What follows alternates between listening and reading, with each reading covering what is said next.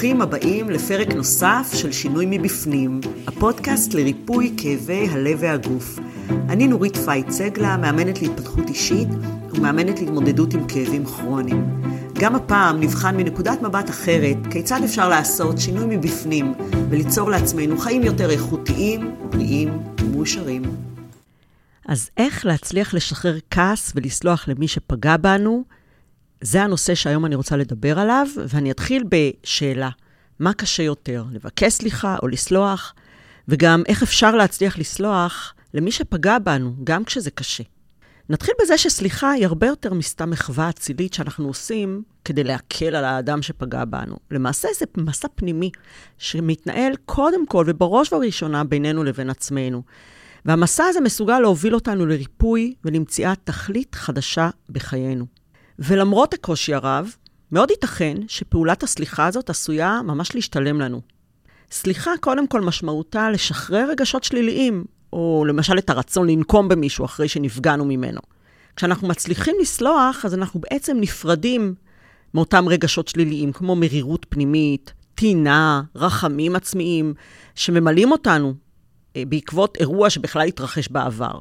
סליחה בעצם מאפשרת החלמה רגשית ומסייעת לנו להתקדם בחיינו עם משמעות כלשהי. יתרונות נוספים שיש לסליחה, לסליחה והם הוכחו גם מחקרית, היא בין היתר, למשל, שסליחה מסייעת להפחתת תחושות של מתח וכעס, ובכך היא תורמת לאיזון של רמת הלחץ בדם, אה, היא עוזרת לשינה טובה יותר, היא עוזרת להרפיית מתח בשרירים, לשיפור תפקוד הלב ומערכת החיסון, ואפילו להקלה על כאבים. כל אחד עשוי לבחור דרך אחרת לסגור את מעגל הסליחה שלו, אבל הרעיון העיקרי הוא לעבור איזשהו תהליך התמודדות שבסופו אנחנו יוצאים יותר שלמים ויותר מחוזקים. אז אה, איך מנווטים בכל התהליך הזה? לפני uh, זמן מה נתקלתי במילים של הרבי מלובביץ' לגבי הדרך לסליחה מיטבית. הוא מציע שלושה שלבים בדרך לסליחה, שעליהם אני רוצה לספר לכם היום, ועל השלבים הללו הוספתי עוד שלב, וזה מתוך הניסיון שלי בחדר האימונים ובעזרה לאנשים בהתמודדות עם מצבים מאתגרים ואנשים רעילים.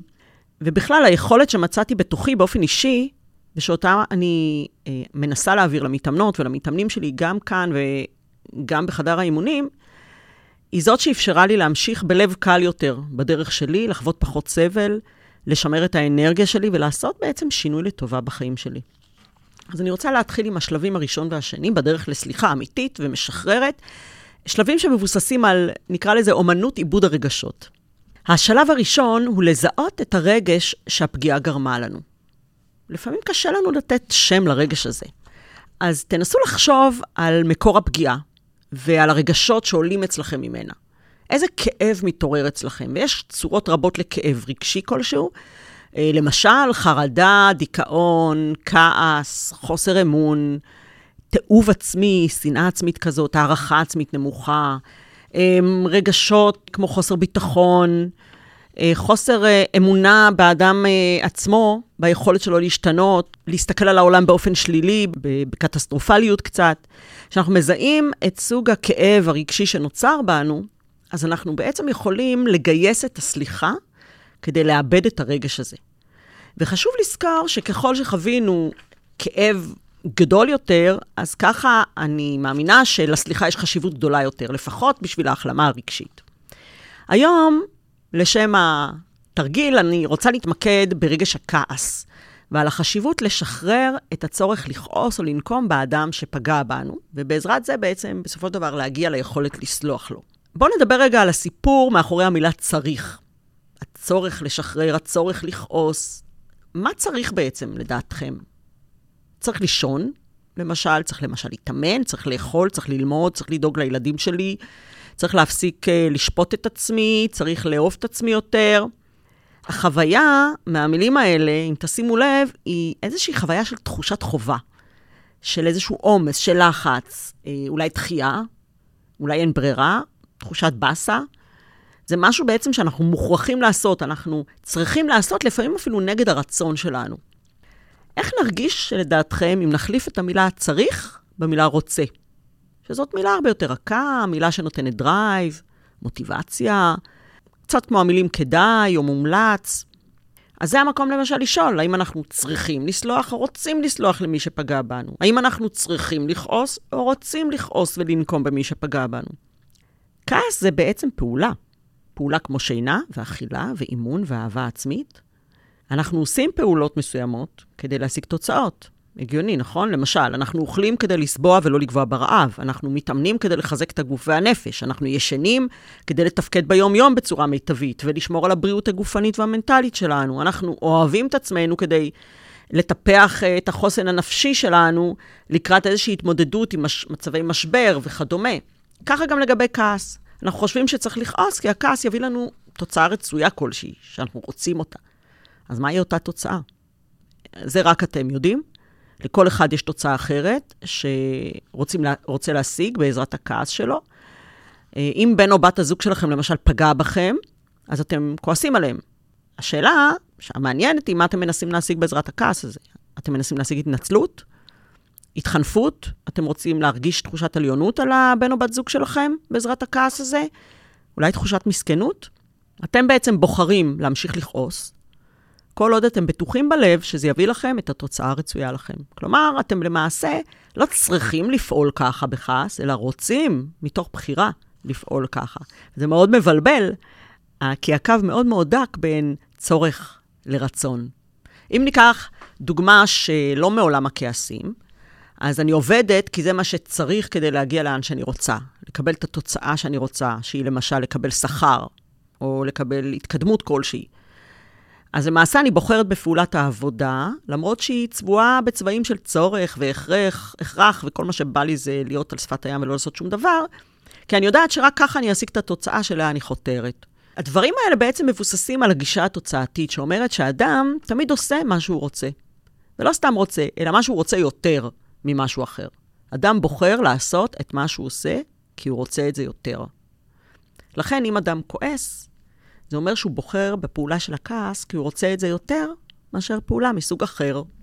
הבעיה עם הגישה הזאת היא שכשאנחנו מת, מתרגלים לעצימות, לווליום גבוה של המילה צריך, של הכעס הזה, כלומר, אנחנו כל הזמן כועסים ברמות גבוהות, אז קשה לנו להתרגל לעצימות נמוכה שכרוכה במילה רוצה. כלומר, קשה לנו להוריד את הווליום של הכעס בחיים שלנו. זה קצת כמו ההרגל להסתכל על החצי הריק של הכוס. הרבה יותר קל להסתכל על האין מאשר על היש. אה, לכן אנחנו גם מתקשים הרבה פעמים להודות ביום-יום, ואני רואה את זה אצלי בחדר האימונים. הרבה פעמים אה, כשאני מבקשת את התרגיל של אה, לעשות בבית, תרגיל של הודיה יומית, תמצאו שלושה דברים טובים להגיד עליהם היום תודה. אנשים ככה די קופאים לפעמים במקום, וישר הם אומרים, אין לי על מה להודות. או על מה אני יכול להודות בחיים שלי. הכל נראה להם מאוד טריוויאלי ולא שווה את ההודיה. קשה לנו למשל למצוא, במיוחד במצבי משבר, על מה להודות. תחשבו על המצב שלכם אה, היום, בזמן המלחמה, מה, מה קורה, האם יש לכם על מה להודות, או שאתם רק רואים את, ה, את החצי הריק של הכוס ואת ה, כמה רע. אנחנו צריכים לבחור בעצם בפעולה של הודיה, מתוך הבנה עמוקה ומתוך מודעות שזאת הפעולה שתוביל אותנו לתוצאה הרצויה לנו, שהיא אולי חמלה, אולי אהבה עצמית, אולי אה, היכולת אה, לתפקד ביותר אה, שמחה ביום-יום, למרות אה, הקושי. אז אני מזמינה אתכם אה, כעת רגע לשאול את עצמכם את השאלות הבאות. האם באמת יש לכם צורך בפעולת הכעס שלכם? איך הכעס הזה משרת אתכם? מדוע בחרתם בפעולה הספציפית הזאת? ומה הכעס עושה לכם? איך זה מרגיש לכם למשל בגוף? בנוסף, אני מזמינה אתכם לשאול את עצמכם, מה מונע מכם לעזוב את הפעולה הזאת, פשוט לשחרר את הכעס? וזה מוביל אותי לשלב השני בתהליך של הסליחה, שהוא פשוט להפסיק לכעוס. להפסיק לנטור טינה, להפסיק לשנוא, להפסיק כל פעולת נקם או איזשהו תכנון של נקמה באדם שפגע בנו. אבל כמובן זה מאוד קל להגיד, תפסיקו לכעוס, אבל איך עושים את זה?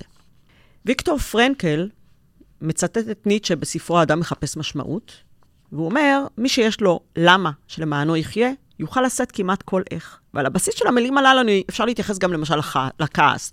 מי שיש לו סיבה מספיק טובה להפסיק לכעוס, יוכל למצוא את הדרך איך להפסיק לכעוס. ואני רוצה לעזור לכם ולהביא לכם כמה דוגמאות של מחירים שאתם עלולים לשלם אם לא תפסיקו לכעוס, אם לא תדעו איך לשחרר את הכעס שלכם או את השנאה או את הטינה, אם אתם לא תסכימו אה, לבחור לשחרר את הדברים הללו. אז נתחיל בזה שלכעס יש נטייה להצטבר בתוכנו ולתסוס בתוכנו, ובמיוחד אם אנחנו לא מצליחים לשחרר אותו וחיים בכעס יומיומי. זה פשוט הולך ומצטבר ומצטבר, וכשהכעס הזה הוא יומיומי והוא הופך להרגל, זה יכול להוביל, נגיד, אני חושבת לארבע תוצאות. הראשונה זה שבכל פעם שאנחנו נזכרים, למשל, בפגיעה שנפגענו, ובגללה אנחנו כועסים, או בפצע לא פתור שאנחנו נושאים איתנו, ובגללו אנחנו כועסים, אז הזיכרון הזה משחרר בגוף אותות של מתח ומצוקה. באופן קבוע ולאורך זמן, יש לזה מחיר פיזי ונפשי. לכן אחת התוצאות היא ממש פיזית בגוף ובנפש. כעס תמידי מכניס אותנו לסטרס. כשאנחנו בסטרס רגשי, נשלח למוח מסר שאנחנו כנראה באיזושהי סכנה. מבחינת המוח לא משנה אם זאת סכנה פיזית של ממש או סכנה רגשית. סטרס מפורש אצלו שווה אצלו סכנה. כשהמוח מפרש את הסטרס כסכנה, הוא מיד יפעיל את אחד ממנגנוני ההגנה שיש לו, כי זה התפקיד שלו. התפקיד שלו להגן עלינו מפני סכנה. אחד המנגנונים, למשל, הוא מנגנון הכאב. המוח יגרום לנו לכאב. במקרים רבים אפילו ממש לכאב כרוני בגוף.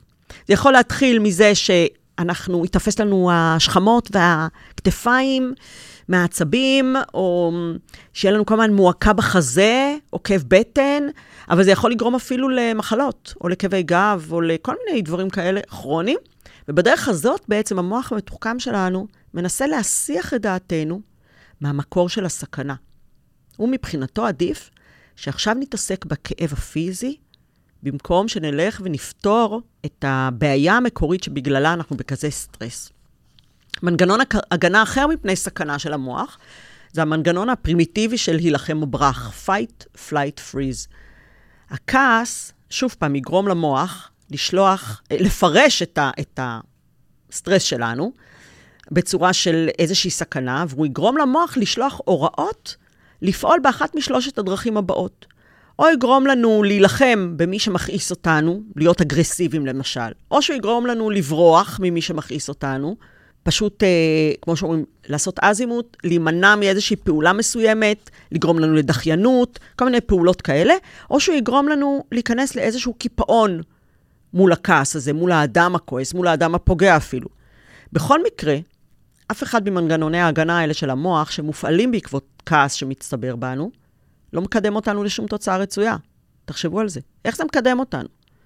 זה אולי אפילו לוקח אותנו אחורה ומדרדר את המצב שלנו. תוצאה אחרת שיכולה להיות, מזה שאנחנו לא משחררים כעס, היא שככל שאנחנו בוחרים להיות כועסים ללא הפסקה, אנחנו לאט-לאט הופכים להיות כמו אותם האנשים הממומרים האלה, שלא נעים להיות לצידם, שתמיד כועסים על כולם ועל כל העולם. אנחנו מרחיקים מאיתנו אנשים, ואנחנו הופכים להיות מנודים ושנואים ובודדים, וזה לא נעים.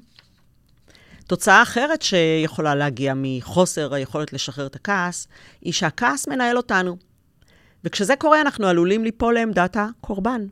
אנחנו מאשימים את זה שפגע בנו, בכך שבגללו אנחנו כועסים כל הזמן, שבגללו אנחנו במצב הלא נעים הזה. אנחנו לא לוקחים אחריות בעצם על הבחירות שלנו ועל הפעולות שלנו ועל המצב שלנו. והאמת שהרבה פעמים מאוד נוח לנו במקום הקורבני הזה, כי זה גורם לנו להרגיש חשובים וצודקים, אנחנו מרוויחים מזה אולי גם הרבה תשומת לב. הבעיה שאנחנו עשויים לטעות ולחשוב שתשומת הלב שאנחנו מקבלים מגיעה ממקום של הבנה והזדהות עם הכעס שלנו, בעוד שלמעשה היא עשויה ברוב המקרים להגיע בכלל מזה שמפחדים מאיתנו. האחרים, שנותנים לנו כביכול את התשומת לב, ינסו פשוט בדרך הזאת לרצות אותנו, או אולי ילכו מסביבנו על ביצים, ולו רק כדי שלא נוציא עליהם את הזעם שלנו.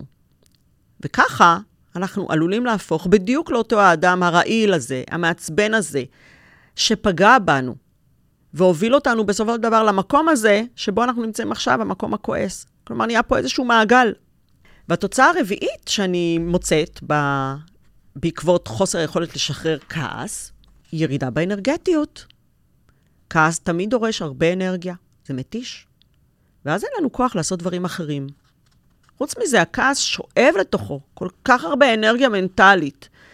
ואז אנחנו גם לא פנויים להתעסק בדברים אחרים שחשובים לנו, חשובים להוויה האישית שלנו, לחיים יותר איכותיים בשבילנו. אנחנו מפספסים את כל הדבר הזה ומחמיצים את זה בגלל שאין לנו אנרגיה להתעסק בשום דבר אחר, כי הכל מופנה, הכל מתועל לצורך הכעס. אז אחרי שהבנו את מנגנון הכעס הזה, ולמה כל כך חשוב לשחרר אותו מאיתנו? מגיע השלב השלישי בדרך לסליחה, שזה השלב של קבלת האחר. לסלוח למישהו לא אומר שאני מצדיקה את ההתנהגות הפוגענית שלו.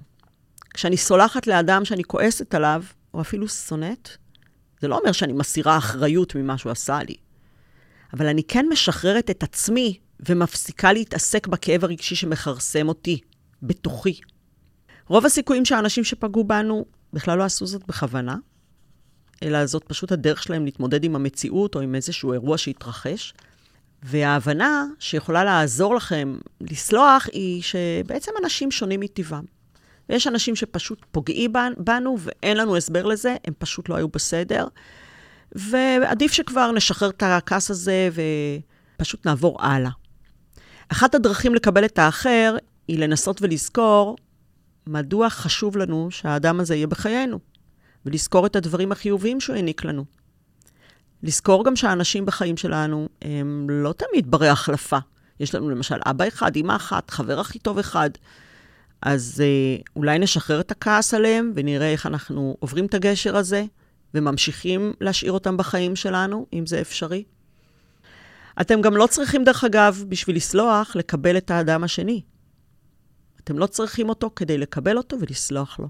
ברגע שהסכמתם לקבל את האדם הפוגע כפי שהוא, אתם מקבלים אותו ביני, ביניכם לבין עצמכם, זה שיח פנימי שלכם. ברגע שאתם מסכימים להיות בחמלה אל האדם הזה, וכשתבינו ותפנימו שהחמלה והסליחה הזאת בכלל לא מיועדת לאדם שפגע בכם, אלא לעצמכם, בעיקר לעצמכם, יהיה לכם הרבה יותר קל לסלוח ולשחרר. אולי אתם תרצו ללכת ולהגיד לו סליחה, זה בסדר, אבל לא צריך אותו בשביל זה. וזאת הסיבה שבעצם ניתן לעבור אפילו תהליכי סליחה מול אדם שכבר לא בחיים, למשל. כי רק אני בוחרת להפסיק ולהתעסק בפגיעה שהאחר עשה לי, ורק אני זאת שבוחרת לשחרר ולסלוח כדי להמשיך הלאה בחיים שלי. שזאת בעצם המטרה העיקרית של תהליך הסליחה. התהליך הסליחה הוא די אגואיסטי. זה בסדר גמור אם אתם מחליטים לחדש קשר עם האדם שפגע בכם, אבל זה גם בסדר גמור שלא. כמו שאמרתי קודם, סליחה לא מחייבת לשמור קשר עם הפוגע. העובדה שסלחתם לא אומרת שאותו אדם יחזור לחיים שלכם, אתם לא חייבים להחזיר אותו לחיים שלכם. אבל אם הוא חזר לחיים שלכם, אז יש כעת סיכוי גדול יותר שדברים אולי ישתנו ויראו אחרת, ומערכת היחסים שלכם אה, תהיה טיפה שונה עכשיו, אה, בתקווה שונה לטובה. בכל מקרה, ככה או ככה, אם בבסיס שלכם חיפשתם נקמה ובגלל זה אתם כועסים, אז אני יכולה להגיד לכם שהנקמה המתוקה ביותר שלכם היא דווקא לסלוח, לשחרר ולהמשיך הלאה. בכך שבעצם עשיתם גם תהליך של סליחה, פיניתם מקום בחיים שלכם למה שבאמת באמת חשוב ויכול לקדם אתכם. למשל עבודה ומשפחה וזוגיות וילדים.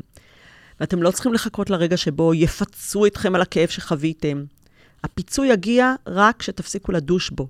עצם זה שהפסקתם לדוש בזה, ולכעוס על זה, ולהתבוסס בזה, זאת המתנה שאתם מקבלים. את החופש הזה, את ההקלה הזאת.